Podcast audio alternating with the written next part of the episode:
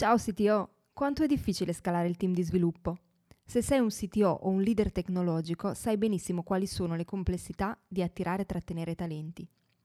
Per questo Alex Pagnoni ha creato il metodo Team Scaling di sviluppo collaborativo, in cui condivide le skill di una parte del proprio team tech per aiutarti a scalare anche nei momenti più difficili. Per saperne di più vai su www.teamscaling.it, scritto www.teamscaling.it.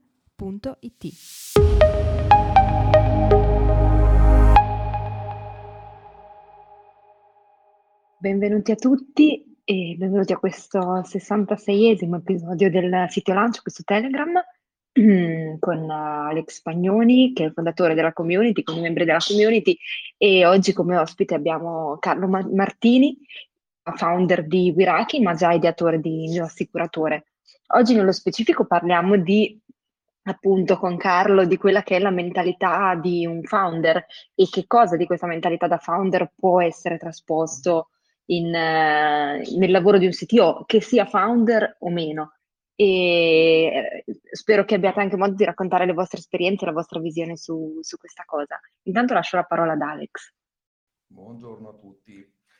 Allora, sì, oggi parliamo di quest'altro bell'argomento proprio relativo a come far sì che un CTO, founder o meno, no, abbia il più possibile una sorta di mentalità, di mindset imprenditoriale.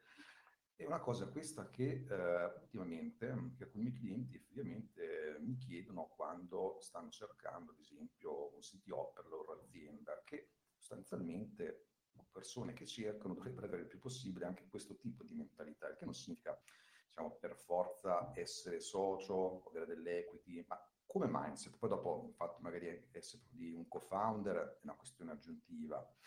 Ma cosa intendiamo per spirito imprenditoriale? Innanzitutto eh, comprendere tutta una serie di logiche lato business. Questo sempre ricordandoci che nella nostra visione il CTO come primo team ha il team business, la board ad esempio, e come secondo team poi ha il team tech vero e proprio. Questo dovrebbe essere il corretto ordine di, diciamo, di priorità nella gestione che fa un CTO.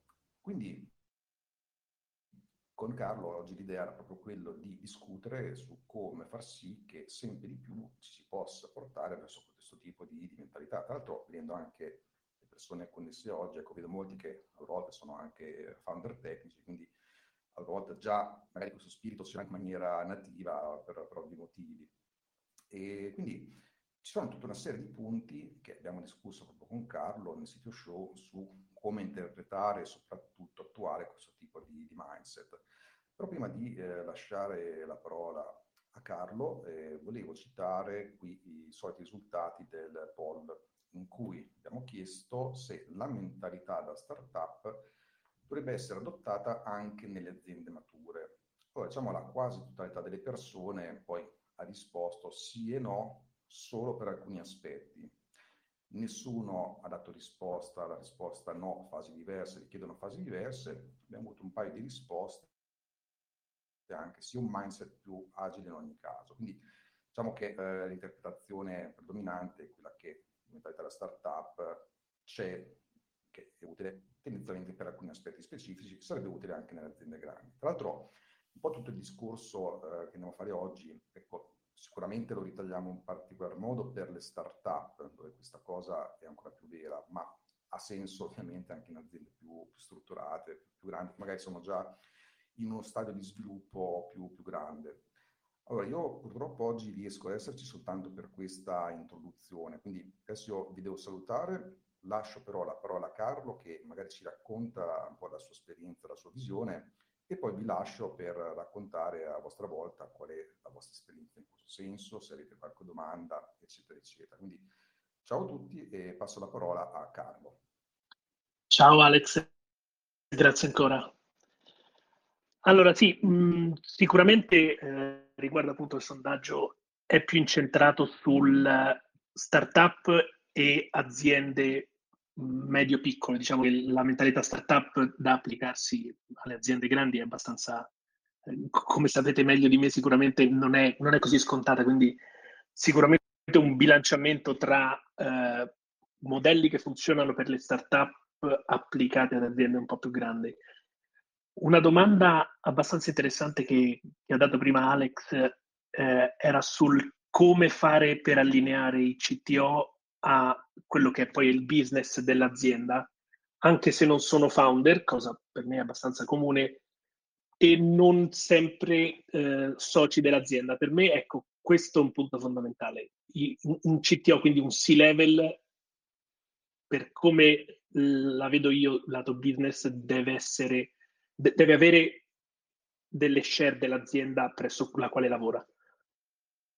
Perché le, le share semplicemente servono e devono essere usate per allineare gli interessi del singolo agli interessi dell'azienda. Quindi eh, è per me è mandatorio il fatto che un CTO in un'azienda tech deve avere eh, le share dell'azienda. Il come ci sono 100 modalità diverse, diciamo la più comune è ovviamente per un neo CTO, quindi che entra in un'azienda già esistente, un vesting eh, a diversi anni con diverse formule, però comunque è il primo passo per allineare il, gli interessi del singolo agli interessi dell'azienda. E credo mh, mm, adesso con voi che siete presenti potete darmi la vostra eh, diciamo la vostra versione, la vostra esperienza, se come CTO o insomma come all'interno di aziende tecnologiche, se sapete se i vostri CTO sono o no nella compagine sociale. Invito tutti i partecipanti a, a rispondere e anche a, a, dire se sono d'accordo, cioè anche voi pensate che il CTO debba necessariamente avere anche delle share nell'azienda? Sì, inizio io e vi dico che sì, io personalmente sono CTO e personalmente ho delle share nell'azienda che ho concordato quando, quando sono entrato, perché appunto sposo, sposo la stessa filosofia di Carlo dove appunto bisogna allineare gli interessi dell'azienda, prima si fa meglio è. Eh, ciao ragazzi, mi, mi aggiungo anche io alla, diciamo, alla cosa. Vi dico, in realtà ho sentito, mi sono arrivate voci di eh, comunque CTO che eh, eh, non hanno quote societarie, ma per quanto riguarda la mia esperienza diretta delle persone che conosco, diciamo, più vicinamente, se vogliamo dire così, io li ho sempre tutti visti all'interno della compagine sociale. Anche se ho visto che ci sono società tipo Crossover for Work che assumono i CTO per conto degli altri eh, e non gli, danno, non gli danno quasi mai quote. Cioè ci sono realtà che fanno questo, però non ne ho mai avuto esperienza diretta o comunque di vicinanza. Eh, probabilmente CTO senza scegliere l'azienda, eh, probabilmente è più facile in aziende non tech principalmente aziende magari dove la parte T ha un, ha un ruolo meno importante. Mm, siamo tutti concordi che l'IT è importante dappertutto, ormai non, cioè, è veramente difficile trovare che non sia fondamentale, però ci sono alcune aziende in cui ehm, ha un ruolo decisamente meno importante, perché magari sono aziende il cui prodotto ha, mh, mm, ha bisogno meno, meno supporto, c'è un'organizzazione differente, per cui è tutto concentrato molto più sul sulle vendite piuttosto che sulla parte IT. E lì si possono incontrare CTO che assolutamente non hanno share del, dell'azienda. E purtroppo, mh, diciamo, ehm, spesso sono anche quelle in cui i CTO forse hanno meno voci in capitolo in generale su, su come gestire l'azienda. Aziende tecniche penso che, cioè aziende dove il prodotto, scusate, non tech, ma diciamo aziende dove il prodotto tecnologico è fondamentale decisivo eh, proprio al 110% del successo, eh, secondo me eh, deve assolutamente avere degli interessi privati nel, nei, negli obiettivi dell'azienda, cioè non bastano i super bonus o cose di questo genere, deve avere anche del, delle share, assolutamente, sono d'accordo. Grazie Roberto, mi riallaccio un attimo a quello che giustamente hai sollevato e secondo me è una cosa anche importante è nelle aziende magari esatto, non, in cui la tecnologia non è core, Ehm, che sono relativamente, diciamo, poche, ma comunque esistono. Secondo me anche il, il titolo di CTO forse è inutile. Cioè, per, per, per, come, per come concepisco io una startup o comunque un'azienda, le posizioni da, da C-level devono avere un'importanza. Cioè, non si regala niente a nessuno, non tanto per eh, non meriti, ma perché un, un, titolo deve avere un significato. Questo magari è un altro topic su cui possiamo eh, approfondire, ma quello che vedo spesso è che eh, al di là delle startup in cui diciamo viene quasi richiesto che i founder abbiano eh, posizioni eh, di, di, management, magari vengono regalati dei job title senza effettivamente eh, capirne il significato e soprattutto verso dipendenti, quindi se non vengono, eh, se non sono, se non sono presenti nella compagine sociale, non viene data quella che secondo me è fondamentale in un'azienda, che è una progressione. Ovvero, eh, con, eh, fatte, fatte le dovute eccezioni, ci deve essere sempre una progressione all'interno dell'azienda da quando una persona viene assunta per eh, ricoprire un ruolo a quello che poi andrà a ricoprire sia come mansioni, sia come responsabilità, che proprio come job title negli anni a venire. Quindi in un'azienda non tecnologica magari il CTO mh, non so neanche quanto abbia senso. Cioè se ha senso avere un CTO, a quel punto ha senso anche che lui, i suoi interessi siano allineati con l'azienda e quindi riflettuti sulla, sulla compagine sociale. Il che non deve essere eh, avere il 10, 20, 50% dell'azienda, assolutamente, però quel qualcosa che comunque eh, condivide il rischio e allinea i propri interessi a quelli dell'azienda. Faccio giusto, scusate se mi, se mi intrometto, faccio, ti faccio giusto una domanda al volo, ma tu hai qualche esempio di società che non è, eh, diciamo, focalizzata sul tech e che non ha un CTO? Perché io non ne ho. Allora, di aziende non focalizzate sul tech ne conosco molte poche che non hanno un CTO possono Ancora essere meno. tutte quelle aziende, sì, esatto, esatto molte meno, ma posso, posso speculare dicendo tutte quelle aziende in cui non c'è un prodotto, perché se esiste un prodotto è strano che il prodotto non sia centrale, e quindi tutte le aziende di consulenza non tech, perché anche aziende di consulenza che non hanno un prodotto comunque o anche, hanno... anche tipo le holding magari. Se tu hai un incubatore, magari un CTO nell'incubatore non ti serve. Esatto, per esempio. Però a quel Però punto non, non, le, non, le, chiamerei... Sì, non le chiamerei neanche aziende tecnologiche. Cioè, per me l'azienda tecnologica non è quella che eh, fa le chiamate su Zoom o usa Google Spreadsheet, insomma. L'azienda tecnologica è l'azienda in cui la tecnologia ricopre gran parte del, dell'azienda stessa, che sia riflettuta sul fatturato o sul, sul valore dell'azienda. Uh-huh. No, però... Beh, magari le, le, società sportive non hanno, non hanno CTO, nel senso sì, esatto. anche squadre magari di, di Serie A, esatto, magari... Esatto, ma perché, perché sono tutte holding in realtà, holding di diritti, holding di... però non hanno, tra virgolette, necessità. Sì, in cui l'asset principale, esatto, non è la tecnologia, ma sono l'asset fondamentalmente... L'asset principale sono i soldi in quelle società lì, nel senso che si parla soprattutto di squadre di calcio, cioè l'abbiamo visto ovunque nel calciomercato, qual è l'asset più importante per dire del Milan. Ok, quindi non, non ci sono dubbi su questo. Eh, su realtà come quelle potrebbe aver senso non avere una figura di riferimento tecnologico. Ma guardate tipo, che in realtà è più diffuso... di tecnologico di eh, tipo C-level, naturalmente, perché figura di livello tecnologico c'è anche quando non ti serve. Diciamo. Guardate che in realtà è molto più diffuso di quello che... Nel senso che eh, basta andare ad esempio in aziende di produzione, no? Cioè tu per un'azienda che produce, non so, mobili, ad esempio, e mh, loro, i sistemi informativi, se andate a vedere cosa hanno, hanno probabilmente IRP, e hanno prodotti assolutamente acquistati per gestire il, il day by day, che comunque eh, hai avranno magari da gestire anche un centro di, di supporto delle operation, ma mh, mhmm, per fare quello comunque si prende un CTO. Eh. cioè devi gestire magari 30 persone. Esatto. Esatto. Però attenzione, non è il CTO come lo siete probabilmente voi o sono stato io, cioè No, il no, CTO che per- deve fare innovazione, qualcuno deve fare...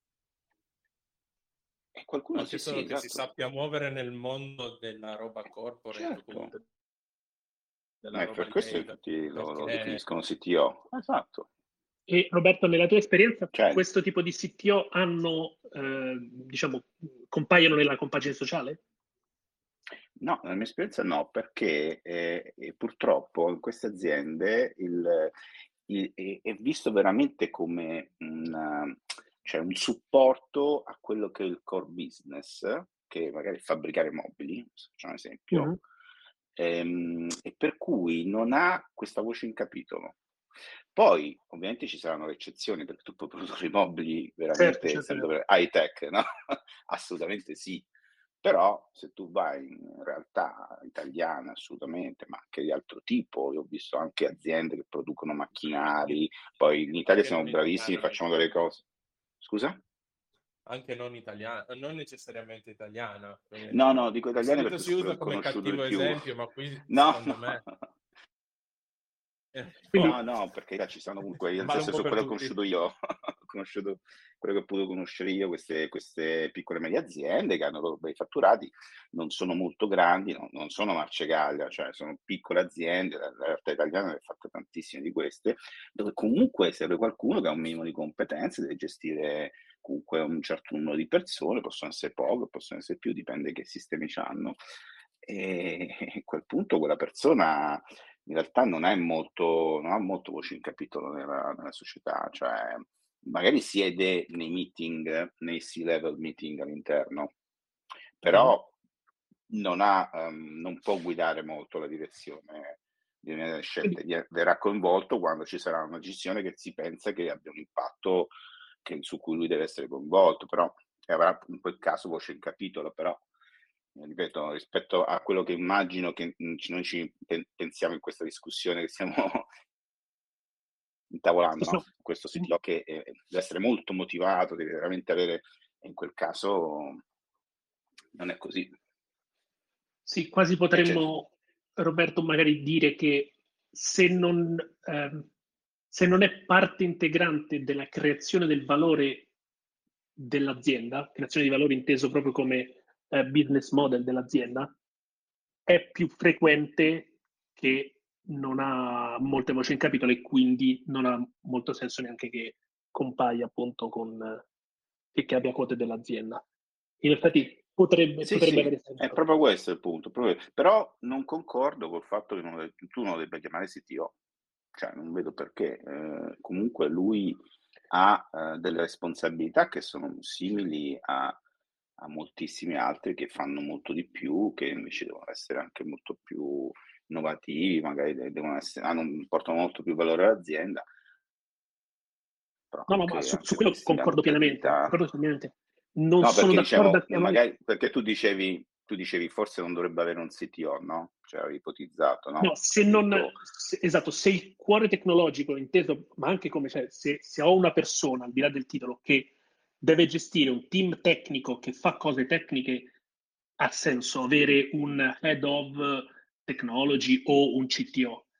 Se la componente tecnologica è così piccola da essere ehm, marginale, non come in questi casi, cioè se io ho dei macchinari Basta che sia gestita esterna, basta che sia gestita al 100% in outsourcing e il CTO diventa un passacarte. Non è... cioè, è quello il punto.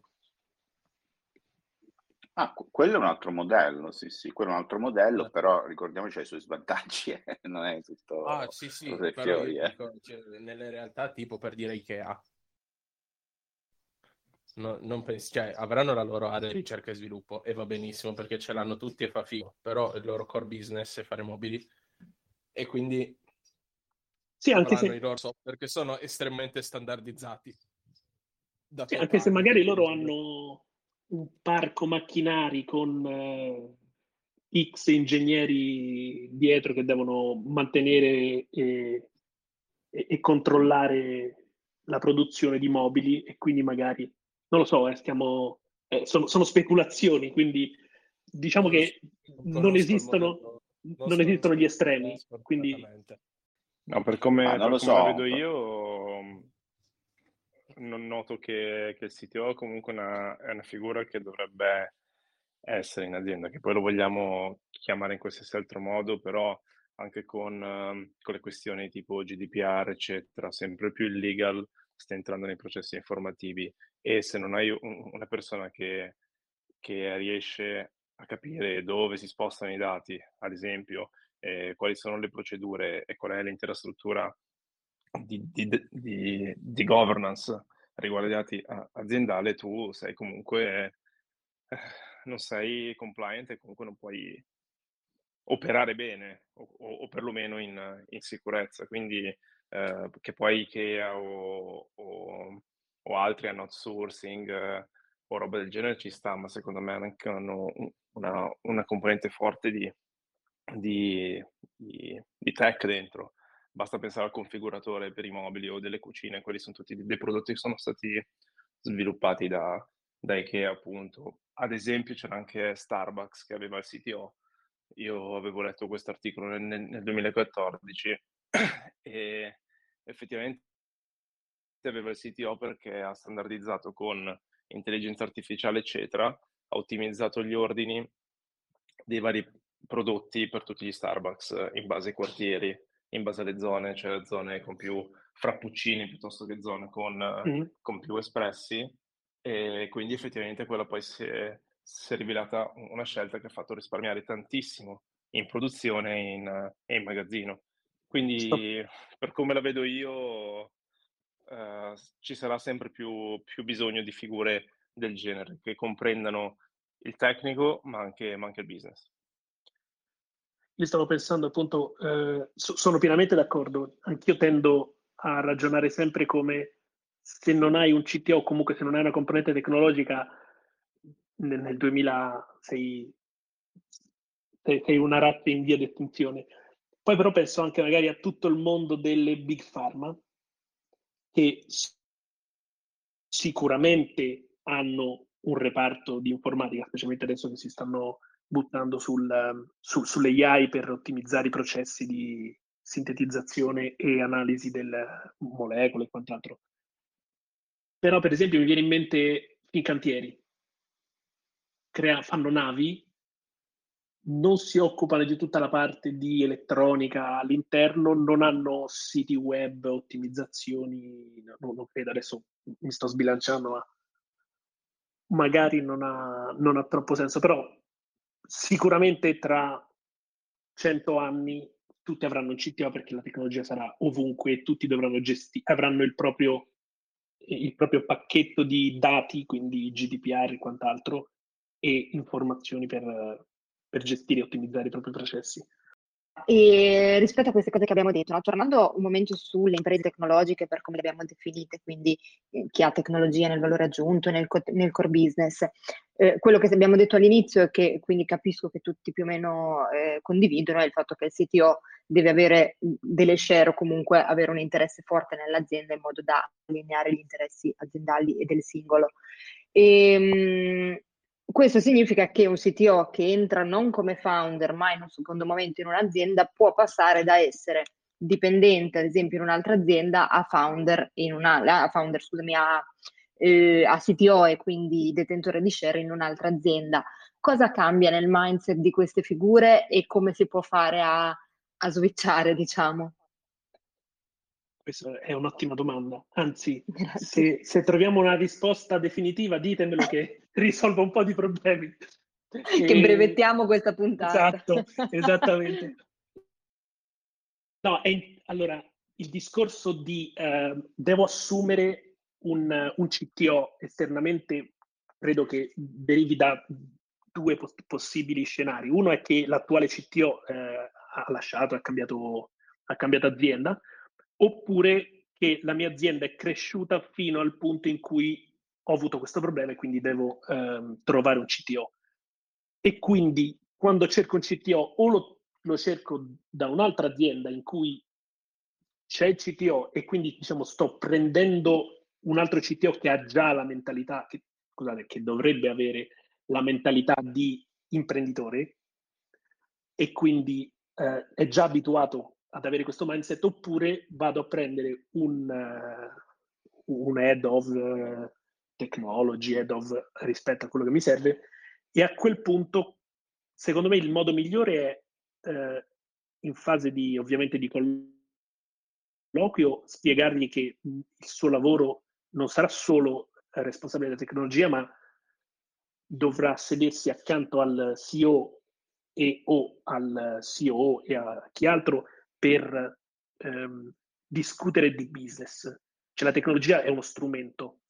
Ci sono pochissimi casi in cui la tecnologia è il fine, il fine ultimo. Quindi se è uno strumento, è uno strumento per fare business, per risolvere problemi.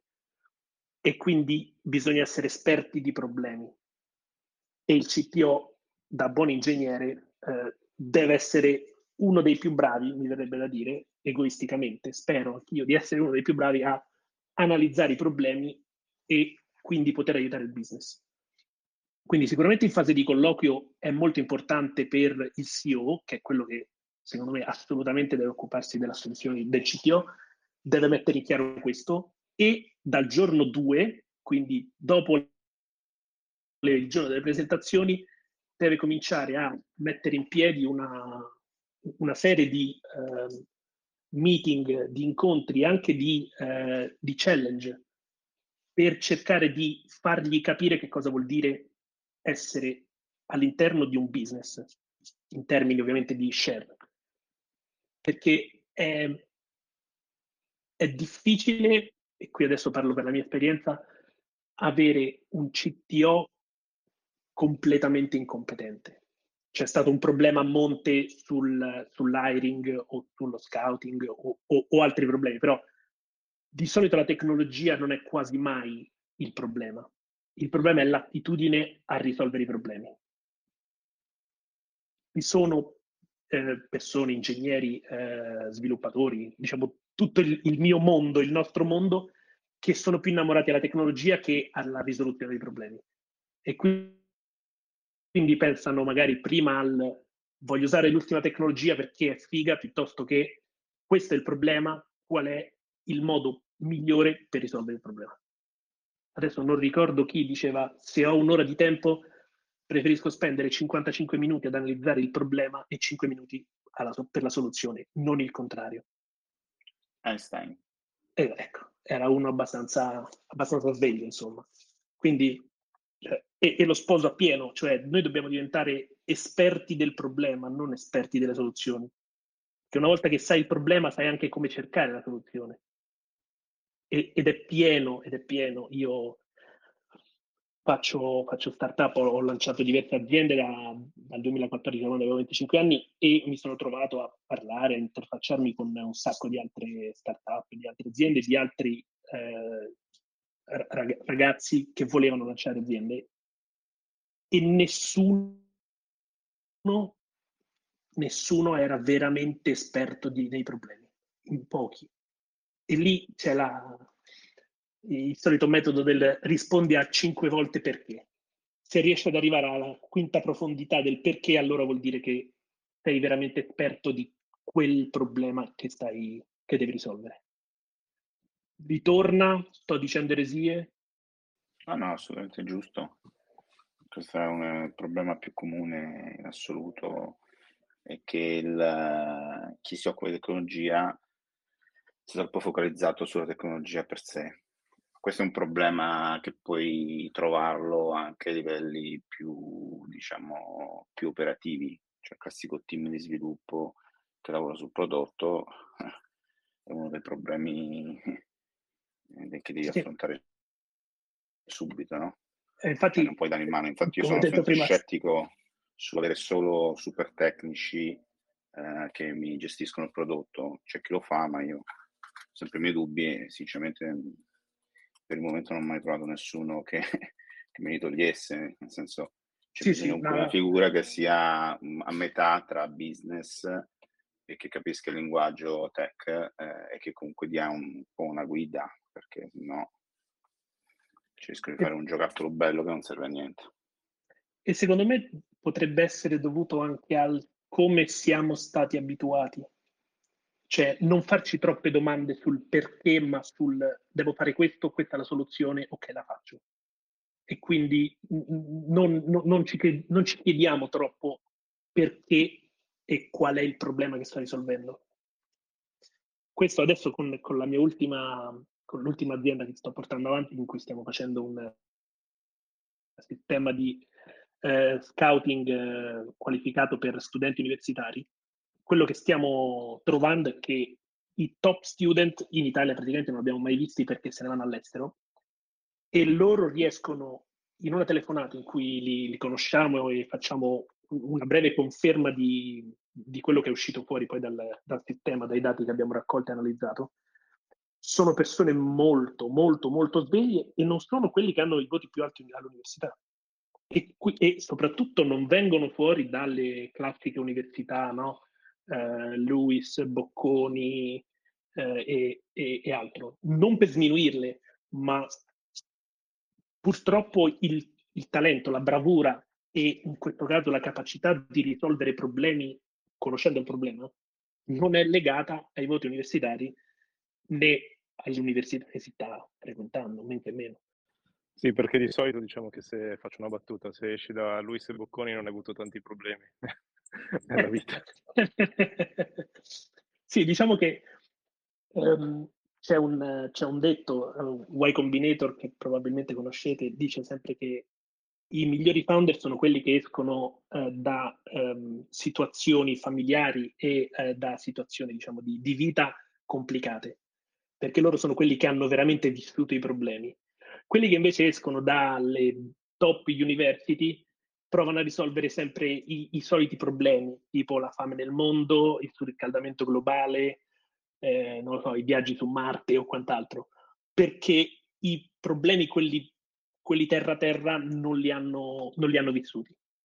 E quindi mi rifaccio alla tua battuta, provocazione giusta del probabilmente quelli che vanno ad università di un certo livello hanno meno problemi degli altri, quindi sono meno abituati a risolverli. Purtroppo quello che, quello che hanno di più loro, e dico perché io non ho potuto frequentare una di quelle università, è il network.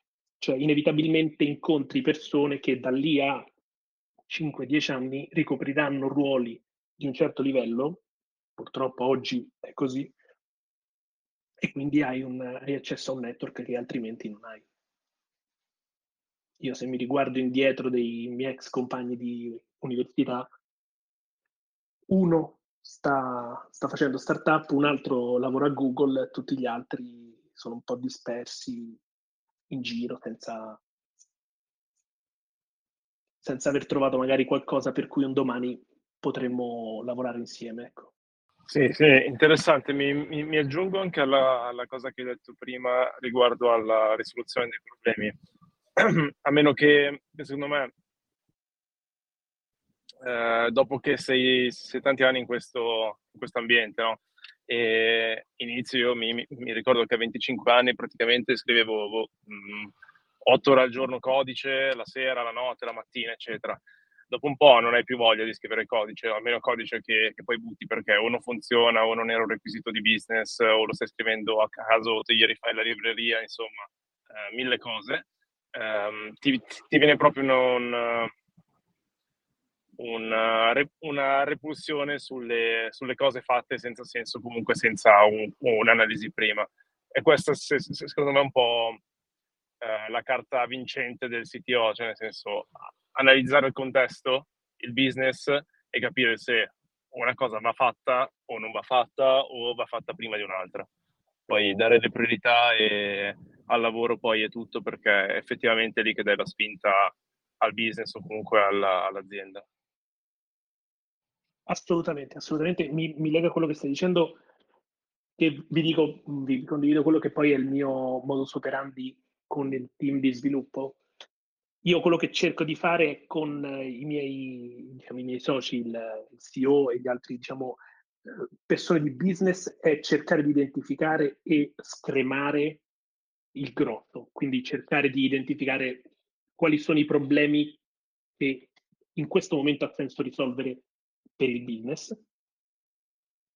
Dopodiché lo porto all'interno del team di sviluppo chiedendo a loro, quindi insieme, ci prendiamo di solito eh, ogni mese ci prendiamo una giornata intera in cui mh, mm, facciamo solo eh, analisi a, poster- a, posteriori di un, eh, di un, mini brief in cui eh, diciamo, preannuncio quello che sarà l'argomento e chiedo di, eh, di, di arrivare appunto al, al, meeting preparati con qualcosa di, di cui parlare.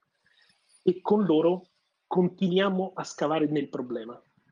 E le ultime due o tre ore nel pomeriggio poi viene da sé, eh, do, dopo le prime volte viene automatico, automaticamente si comincia a parlare di piccole soluzioni che risolvono i problemi che abbiamo definito, scrivendo grosso come una casa sulla lavagna il problema e le soluzioni, altrimenti si rischia di fare X for Y, cioè si parte da, dal problema X, a un certo punto esce fuori il problema Y e poi si trova una soluzione al problema Y che però non era il problema originale, sempre perché il problema deve essere al centro del, di, di, ogni decisione che viene presa. Grazie Carlo. E c'è qualcun altro che ha qualche domanda, che vuole condividere qualcos'altro con, con la community, con Carlo in particolare? Io faccio una domanda sul sondaggio Uh, dove abbiamo risposto quasi tutti uguali, insomma, mh, mm, però io ho avuto solo esperienza di startup, mai da big corp, quindi volevo sapere chi ha risposto sì, ma quindi mh, adesso Sara aiutami con, con, ripetere bene la domanda del sondaggio, però il sì, ma se qualcuno ha lavorato in big corp, eh, sì, e se è trovato in, in, in, difficoltà ad adottare un approccio da startup o comunque cercare di formare un micro team per fare una qualsiasi feature o sviluppo di prodotto piuttosto che spin-off. No, scusa, la domanda è se qualcuno ha trovato difficoltà. Infatti non ho capito. Eh, la domanda è se eh, lavorando in un'azienda...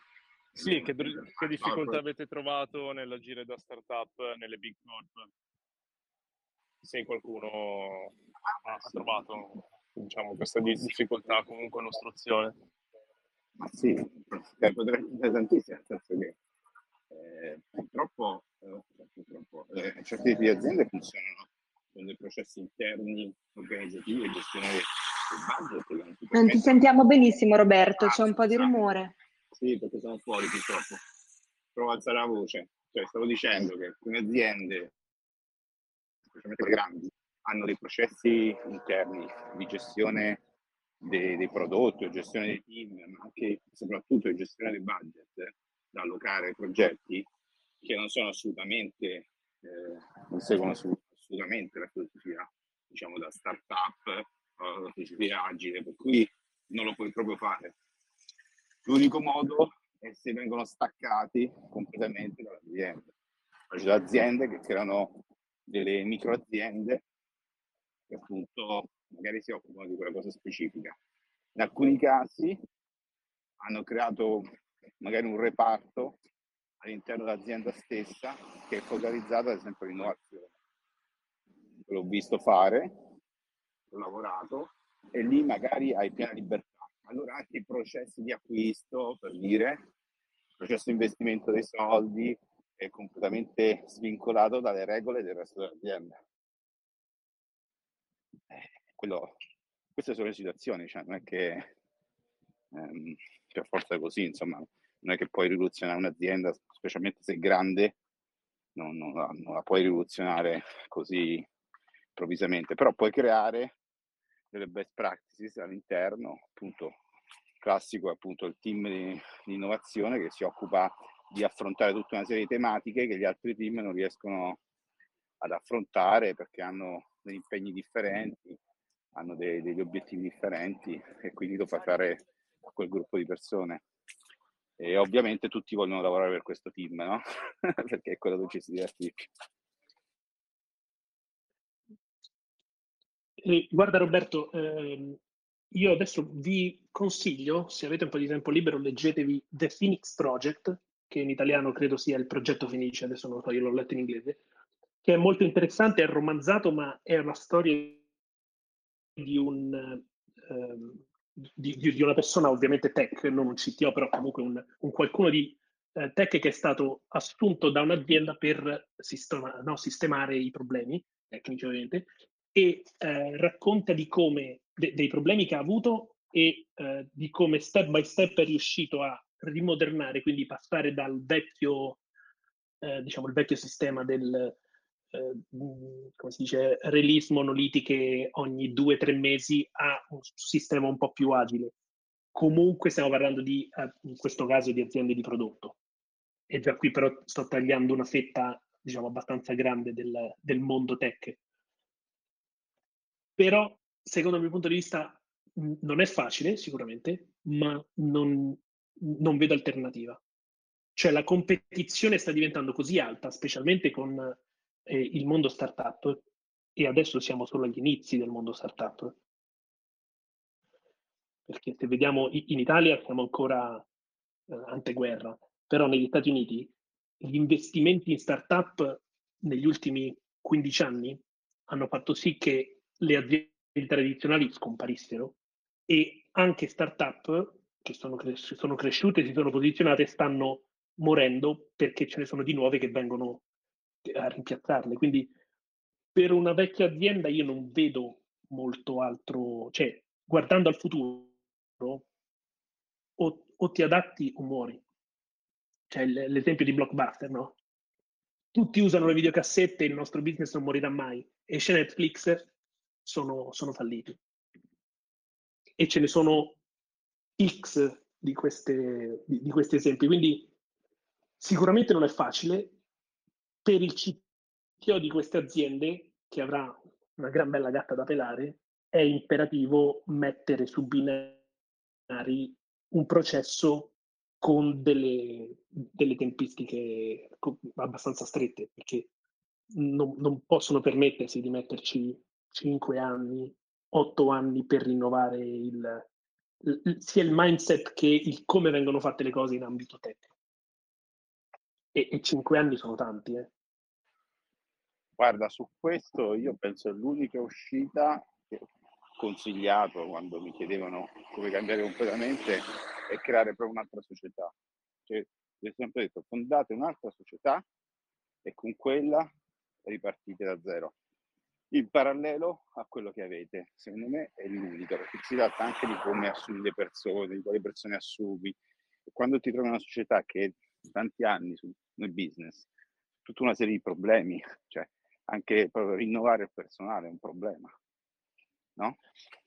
Assolutamente. E a quel punto, poi ti faccio, ti punto faccio una battuta, faccio solo sì, una sì. battuta perché hai detto blockbuster. Come all'epoca, quando blockbuster eh, stava insomma era leader, io stavo negli Stati Uniti, ho incontrato un dirigente di Blockbuster che mi aveva detto il futuro è lo streaming, me lo disse lui direttamente. Probabilmente lo sapevano, ma non riuscivano a cambiare. Eh, ma la, la, domanda, la domanda che ti rispondo con una provocazione, la domanda subito dopo che dovevi fargli è ma quindi hai investito in qualche società di streaming? Perché... No, all'epoca, all'epoca, me lo disse, non sapevo neanche che cos'era lo streaming. No, no, cioè, mi, è, pre- mi spiegò, è quello il punto, mi spiegò no? il, lo streaming, no? dice no, guarda, il futuro è lo streaming. Mi spiegò più o meno che cos'era lo streaming. Ovviamente quell'epoca non c'era. Era, cioè, si stava incominciando, stava iniziando, no? E quindi, però no, vabbè, non è finita là, ovviamente, però per dire che anche chi No, cosciente... no, ma certo, certo. Secondo me penso, Kodak a un penso certo che lo punto se ne accorta. Sì, penso che lo conoscesse perché Netflix si, era, si voleva far comprare da Blockbuster. Sì, Poi ci hanno all'epoca, ripensato. per fortuna per loro. E, guarda, quello, quello che dici è verissimo e io nella mia precedente startup ehm, ho fondato miassicuratore.it che adesso, spoiler, se volete, è un portale online che fa preventive e vende polizze su tutto il comparto che non è auto e moto e ovviamente ci siamo dovuti interfacciare con le compagnie assicurative. Penso che di dinosauri nel mondo ne esistono tanti, ma non vecchi come le compagnie assicurative. E parlando con eh, i, C-level di queste aziende, parentesi, eh, Generali Italia ha un reparto IT che non vorrei sbagliarmi, ma sfiora le mille persone, mille sviluppatori, penso che stiano creando, so, il metaverso. E loro sicuramente dicono il futuro è online, cioè, lo sanno tutti che il futuro è online, ma la loro visione del futuro online è prendi una cosa che funziona, che ha funzionato fino al giorno prima tradizionale, e spostala online. Non è il so di non sapere, prendo e investo in questo punto, no? Cioè, come dicevi giustamente, crea un'altra azienda. Il problema è che se crei un'altra azienda non ci devi essere tu a capo di quell'azienda, perché sennò tendi a fare le stesse cose che hai fatto prima. Perché? Perché nel dubbio e nella paura tendi a fare le cose che funzionano, che, hanno sempre funzionato. Quindi quello che devi fare è investire in startup fondamentalmente, quindi in aziende nuove con una visione completamente diversa e che ti fanno fare quel salto di 50 anni. Anche perché se le aziende, le, le compagnie assicurative sono ferme agli anni 20, 30, viene ancora fatto tutto cartaceo nonostante esista PEC e quant'altro. Qualcuno che li porta nel, nel 2000, loro non, non ce la fanno. Quindi creare un'altra azienda, il problema è che è un'altra azienda. Quindi i manager probabilmente avrebbero delle share della nuova azienda, ma quell'azienda lì va morendo. L'unico modo di in qualche modo preservare è cercare di prendere le persone dentro, e so che è, penso la cosa più difficile del mondo, gestire persone e cambiare le abitudini delle persone, e trovare un modo per portarle nel XX, nel XXI secolo. Perché altrimenti è questione di tempo. rischiano loro e poi rischiamo anche noi, che magari siamo clienti di queste aziende, di rimanere tagliati fuori. Io vi ringrazio di aver partecipato, ringrazio Carlo per, per, essere stato nostro ospite. Vi ricordo che il sito show con Carlo Martini di Sitio di Wiraki ehm, è online eh, dalla settimana scorsa, da mercoledì scorso, quindi lo trovate nel sito del sito podcast e nelle principali piattaforme di streaming. Oggi invece è uscito il sito show con uh, Nicola Vitto di Caleira, che avremo come ospite al sito Lunch la prossima settimana per parlare della figura del CTPO, quindi Chief Technology and Product. Vi auguro un buon pomeriggio e grazie a tutti. Ciao. Grazie Sara, grazie a tutti. Ciao, grazie, ciao. Ciao Carlo, grazie ciao. ancora. Ciao ciao.